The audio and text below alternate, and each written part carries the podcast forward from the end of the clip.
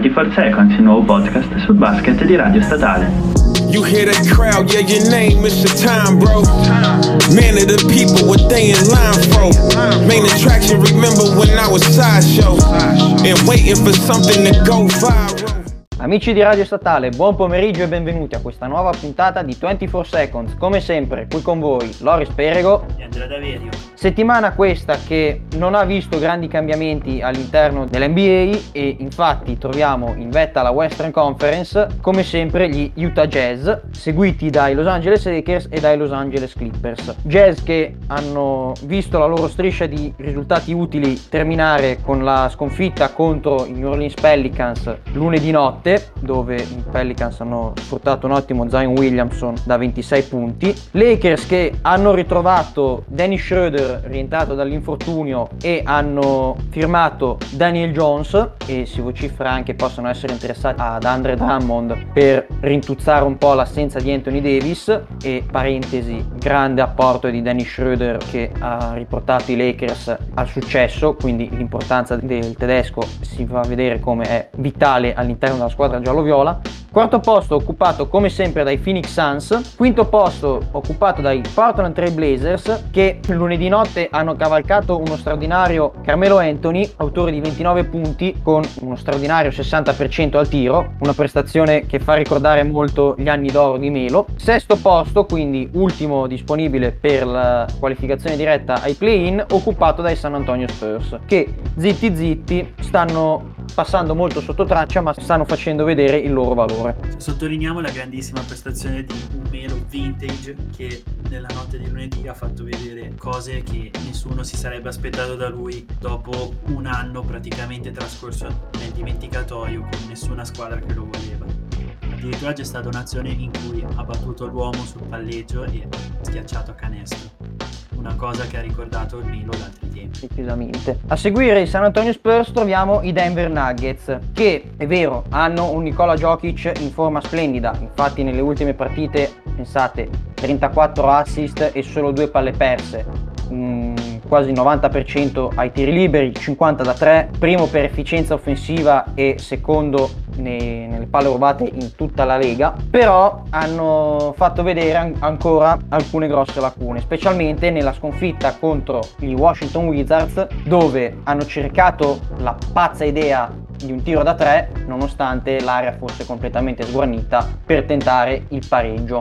Partita che quindi poi è stata persa e ha suscitato molto stupore questa scelta di Mike Malone in quanto il 99,9% degli allenatori probabilmente avrebbe detto cerchiamo di mandarla all'overtime, soprattutto con un'area così vuota. Subito dietro ai Nuggets troviamo i Golden State Warriors che mh, mm, arrivano da una brutta sconfitta domenica notte contro i Los Angeles Lakers. Tra l'altro una buona notizia invece per noi italiani, il ritorno di Nico Mannion in prima squadra dopo un mesetto abbondante di gavetta in G League con ottime prestazioni. A seguire gli Warriors troviamo i Dallas Mavericks che piano piano si stanno schiodando dalle ultime posizioni dove eravamo abituati a vederli nelle scorse settimane con un Doncic straordinario, ha ricevuto ancora una volta gli elogi del suo allenatore Rick Carlisle che ha detto fa cose fuori dalla teoria, non, neanche lui sa bene come Doncic riesca a tirare fuori tutte quelle magate, ma soprattutto sono circondati da un dubbio, e cioè quale sarà il futuro di Kristaps Porzingis, in quanto il Lettone sembra che possa essere disponibile agli scambi, anche se il proprietario Mark Cuban ha dichiarato il contrario, che anche se secondo molti non è un giocatore adatto a, ai Mavericks. L'allenatore non è l'unico ad aver parlato bene questa settimana di Luca Doncic, ma ha speso belle parole per lui anche James Harden che subito dopo la sconfitta dei suoi Brooklyn Nets proprio contro i Dallas Mavericks ha dichiarato che Doncic è un giocatore speciale capace di fare cose incredibili. Seguono i Mavericks i Memphis Grizzlies che stanno cavalcando ormai la coppia rodata e sempre più in bolla Jamorant e Jonas Valanciunas mentre a chiudere il gruppone troviamo in ordine i New Orleans Pelicans, gli Oklahoma City Thunder, i Sacramento Kings, gli Houston Rockets e i Minnesota Timberwolves. New Orleans, come abbiamo detto, arriva dalla vittoria contro Utah, quindi può essere sicuramente un bel boost per il morale della squadra aver battuto la prima della classe. Mentre scendendo agli ultimi due posti, due brutte notizie. Houston vede il probabile addio di Victor Oladipo a fine stagione, infatti l'ex Indiana ha rifiutato la, l'estensione di contratto, quindi con molta probabilità diventerà free agent al termine della stagione, mentre i Minnesota Timberwolves tragica notizia, sono diventati la squadra con la minor percentuale di vittorie in tutti gli sport americani e questo indubbiamente è un brutto colpo per la franchigia che aveva puntato tanto sui suoi giovani all'epoca, cioè Carl Anthony Towns, Andrew Wiggins, però non ha ottenuto i risultati sperati. Sì, soprattutto alla luce degli infortuni di Carl Anthony che nelle ultime stagioni l'hanno fermato molto e che anche quest'anno hanno già visto saltare diverse partite, non potendo quindi aiutare la propria squadra. Diciamo che quest'anno Towns è stato molto molto sfortunato. Passiamo adesso alla Easter Conference che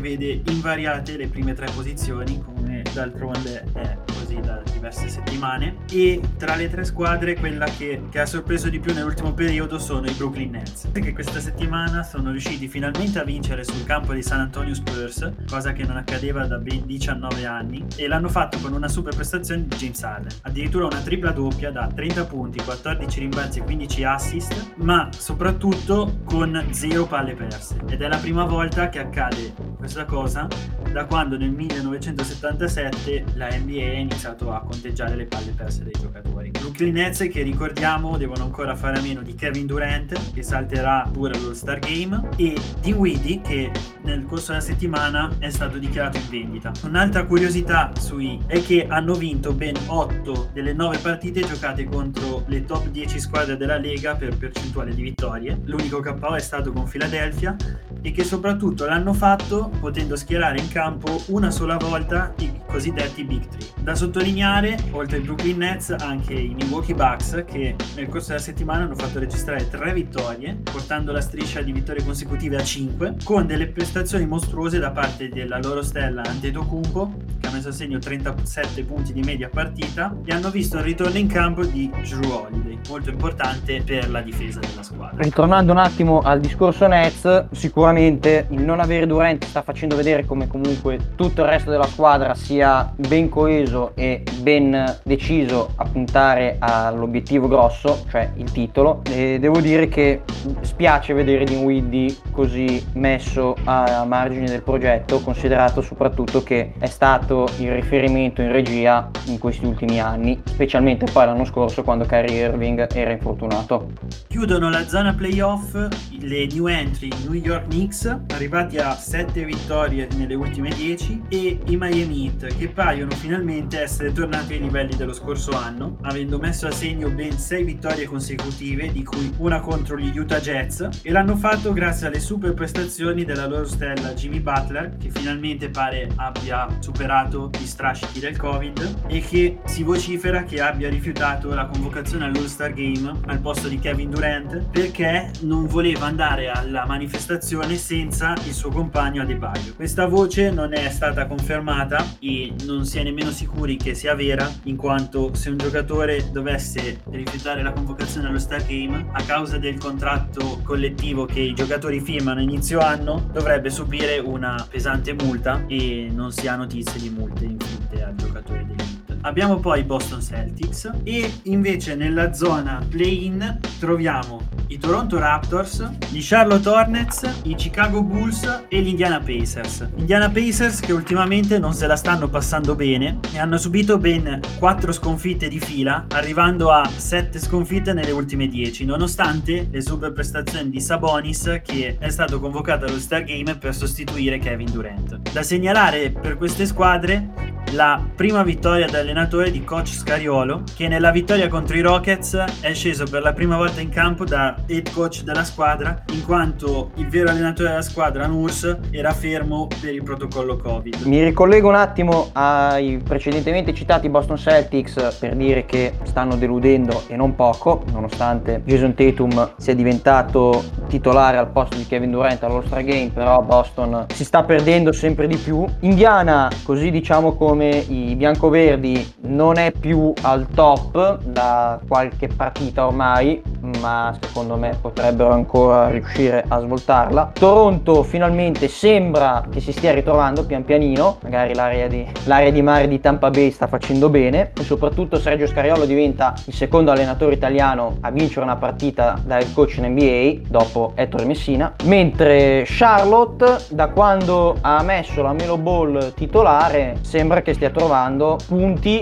e soprattutto la quadra del cerchio, quindi attenzione perché gli Hornets potrebbero essere una sfida interessante. Fuori dalle posizioni che contano, in questo momento troviamo gli Atlanta Hawks che avendo vinto solamente 3 delle ultime 10 partite hanno dovuto esonerare il coach Lloyd Pierce e hanno messo al suo posto pare il suo vice Nate McMillan che però ha ancora dei dubbi se accettare l'incarico in quanto è molto legato al coach che è stato esonerato. Sempre ad Atlanta segnaliamo questa settimana la super prestazione del nostro nostro Gallo che contro i Celtics ha messo a segno 38 punti, segnando 10 triple su 12 e facendo registrare il record di franchigia per la squadra della Georgia. Insieme ad Atlanta troviamo i Washington Wizards che con 7 vittorie nelle ultime 10 paiono rinati soprattutto sulle ali delle prestazioni super delle loro due stelle, Bradley Bill e Westbrook. Bradley Bill che nella settimana ha fatto registrare 34,8 punti di media partita, mentre il suo compagno ha praticamente fatto quasi registrare una tripla doppia di media con 22,2 punti, 11,6 rimbalzi e 9 assist, facendo soprattutto registrare delle medie al tiro accettabili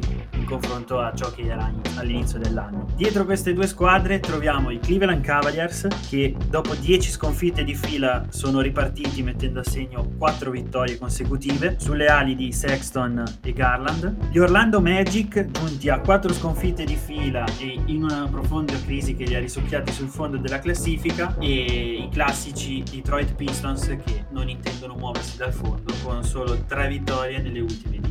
Torniamo un secondo a ovest e parliamo di una delle squadre che più sta sorprendendo in, questo, in questa prima metà di stagione, e cioè i Phoenix Suns. Nessuno si aspettava una prestazione così straordinaria da parte della squadra dell'Arizona e proprio per questo entrano nella nostra nuova rubrica Sotto la lente.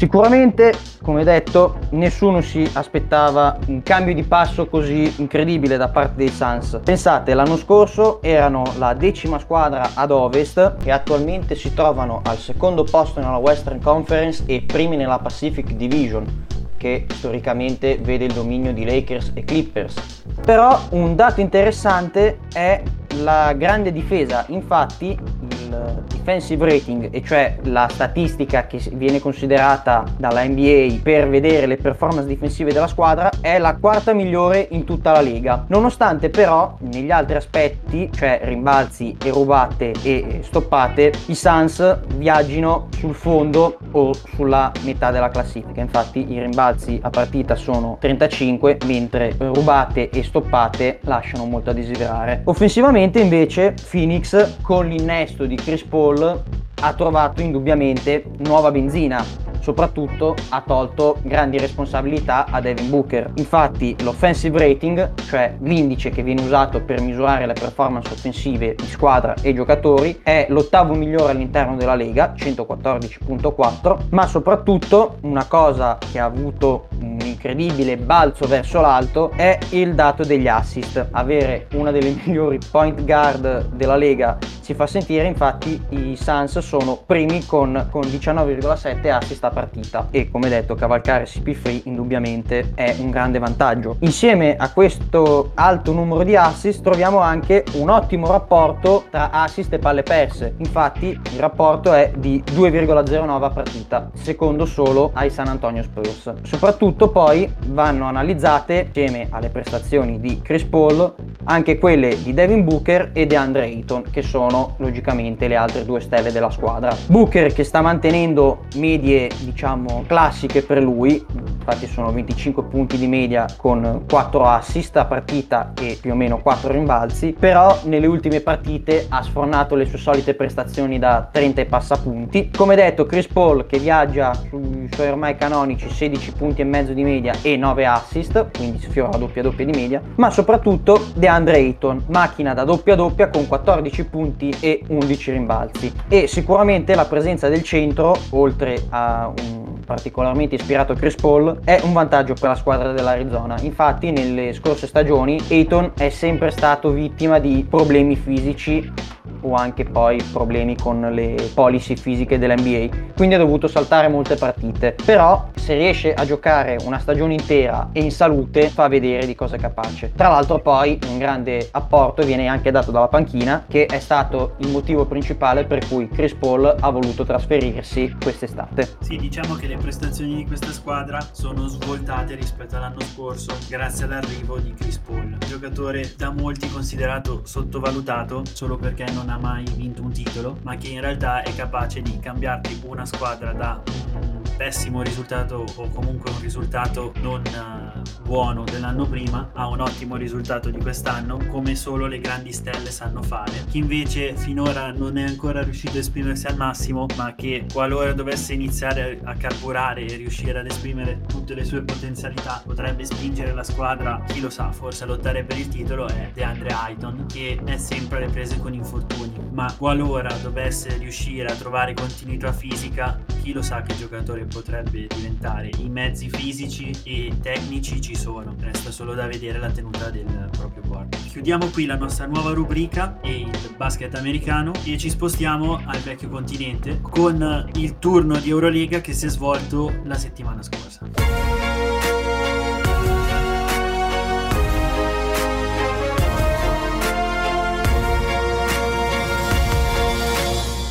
Eurolega che come avevamo detto nella scorsa puntata vede una classifica sempre più compatta e soprattutto vede il minimo margine d'errore per tutte le squadre. Pensate infatti la top 10 è separata da 4 vittorie, quindi ogni singolo errore da adesso si pagherà carissimo in vista poi del doppio turno che ci sarà questa settimana che sarà il penultimo. Quindi attenzione per tutti. Cominciamo con la partita che ha aperto il turno e cioè la vittoria del Valencia 91-62 contro lo Zenit di San Pietroburgo. Per i russi va segnalato un ispirato Poiters da 12 punti e un Billy Baron da 11, ma soprattutto va segnalata per i Toranche il 19-47 di parziale negli ultimi 17 minuti di partita, quindi grande prestazione difensiva. E un uh, Bojan Dublevic da 19 punti e un Nicola Kalinic da 12 con 10 assist, Cari Raig. Olympiakos che purtroppo, nonostante la super rimonta negli ultimi minuti perde 74-75 contro il CSKA. Pensate, all'inizio del secondo tempo i Reds si trovavano sotto di 25 e sotto di 17 a 8 minuti dal termine. Per i russi da segnalare il solito Mike James da 15 e 6 assist, mentre per l'Olympiakos Shaquille McKissick 24 punti e 4 rubate che è il suo career high. Questa tra l'altro è la sesta sconfitta consecutiva per i greci. Vittoria in extremis del Bayern Monaco contro il Maccabi Tel Aviv che arriva così alla terza sconfitta consecutiva e grande prestazione di Wade Baldwin che negli ultimi minuti ha realizzato 9 dei suoi 16 punti e ha permesso così alla squadra di coach Trinchieri di restare aggrappata alla lotta playoff. Vittoria che arriva abbastanza scontata dell'Olimpia Milano contro il Kimchi di Mosca che, che però ha giocato senza Devin Booker e Alexis Sved bloccati in Russia sembra per infortunio anche se come vi avevamo detto c'è anche il problema stipendi. Olimpia che è partita un po' a rilento nel primo quarto ma prima dell'intervallo ha dato la scossa e poi anche subito dopo l'intervallo con un parziale di 9 a 0 per poi controllare tranquillamente. 17 di Shamos Shields 15 di Gigi Datome e doppia doppia del pivot bonsai Kyle Hines. Vittoria del Real Madrid in casa contro Zalgiris Kaunas, terza sconfitta consecutiva per i lituani e invece per i Blancos scontro diretto che è totalmente a favore in quanto anche all'andata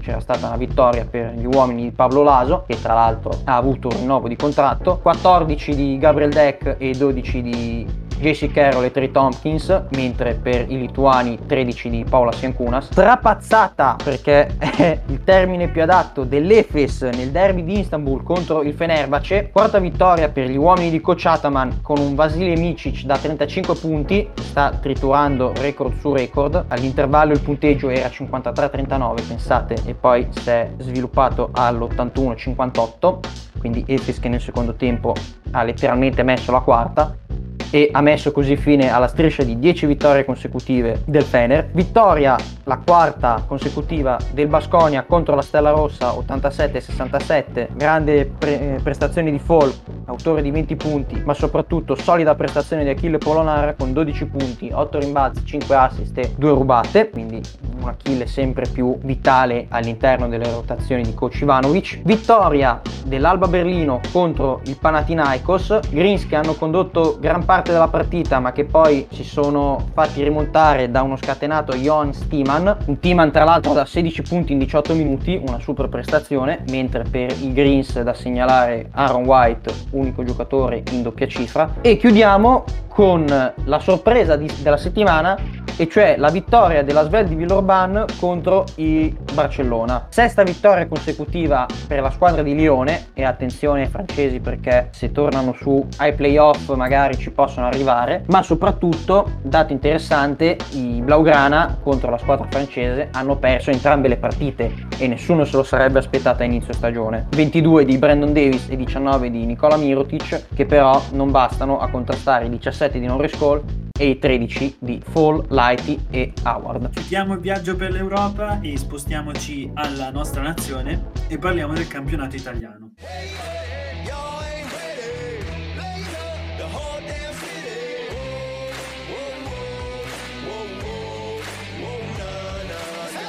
Campionato italiano che ha visto la vittoria delle prime quattro in classifica, Milano, Brindisi, Sassari e la Virtus Bologna, e la sconfitta della Reyer Venezia, appunto contro Sassari, e che si è dovuta staccare dal gruppo delle, delle inseguitrici e ora dista due punti, la seconda dalla terza e dalla quarta. Segnaliamo in particolare la prestazione dell'Olimpia Milano, che con 21 triple su 31 tentate ha fatto registrare il nuovo record stagionale di triple in una singola partita e il record nella storia del della squadra, che prima era di 19, fatto registrare contro Pesaro nel 2018 e contro Varese nel 2014, inserendosi inoltre come terza migliore prestazione nella storia del campionato, dietro solamente a Sassari che ne ha messo a segno 24 in una singola partita e Treviso che ne mise a segno 22. Oltre all'elevato numero di triple, soprattutto complice un Kevin Panther particolarmente ispirato da 22 punti nel primo tempo, va segnalato anche un un alto numero di assist, 29, e